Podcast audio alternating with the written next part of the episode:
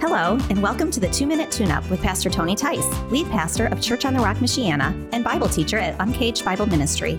It's our prayer that today's Two Minute Tune Up will provide a spiritual adjustment for the soul. Hello, and welcome to the Two Minute Tune Up. I'm Pastor Tony, and today we're looking at Philippians chapter 3, verse 12 through 14. Not that I've already obtained this or I'm already perfect, but I press on to make it my own because Christ Jesus has made me his own.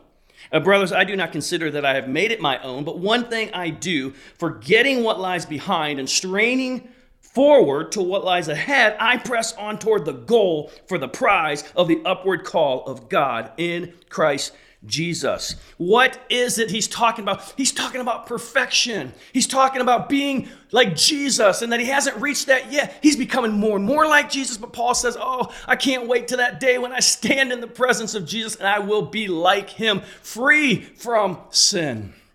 Well, this side of heaven, we can become more like Jesus, but we will not be perfectly like Jesus. And so, what does Paul say? He says we have to learn to forget what is behind and, and to strain towards what is ahead and to keep our eyes on the prize. Listen, saints, maybe you've struggled today. Maybe you struggled this week. Maybe it's been a bad year.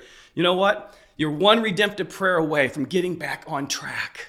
Don't let your past define you. Let God use it to refine you, but focus your gaze ahead. Focus on Jesus. Keep running the race. And God, in His great mercy, will help you become more and more like Jesus. And that's our two minute tune up for today. We hope you were encouraged from God's Word today. If you're looking for more resources for studying the Bible, please go to uncagedbibleministry.com. And if you live in the Michiana area, we'd love to have you join us at Church on the Rock.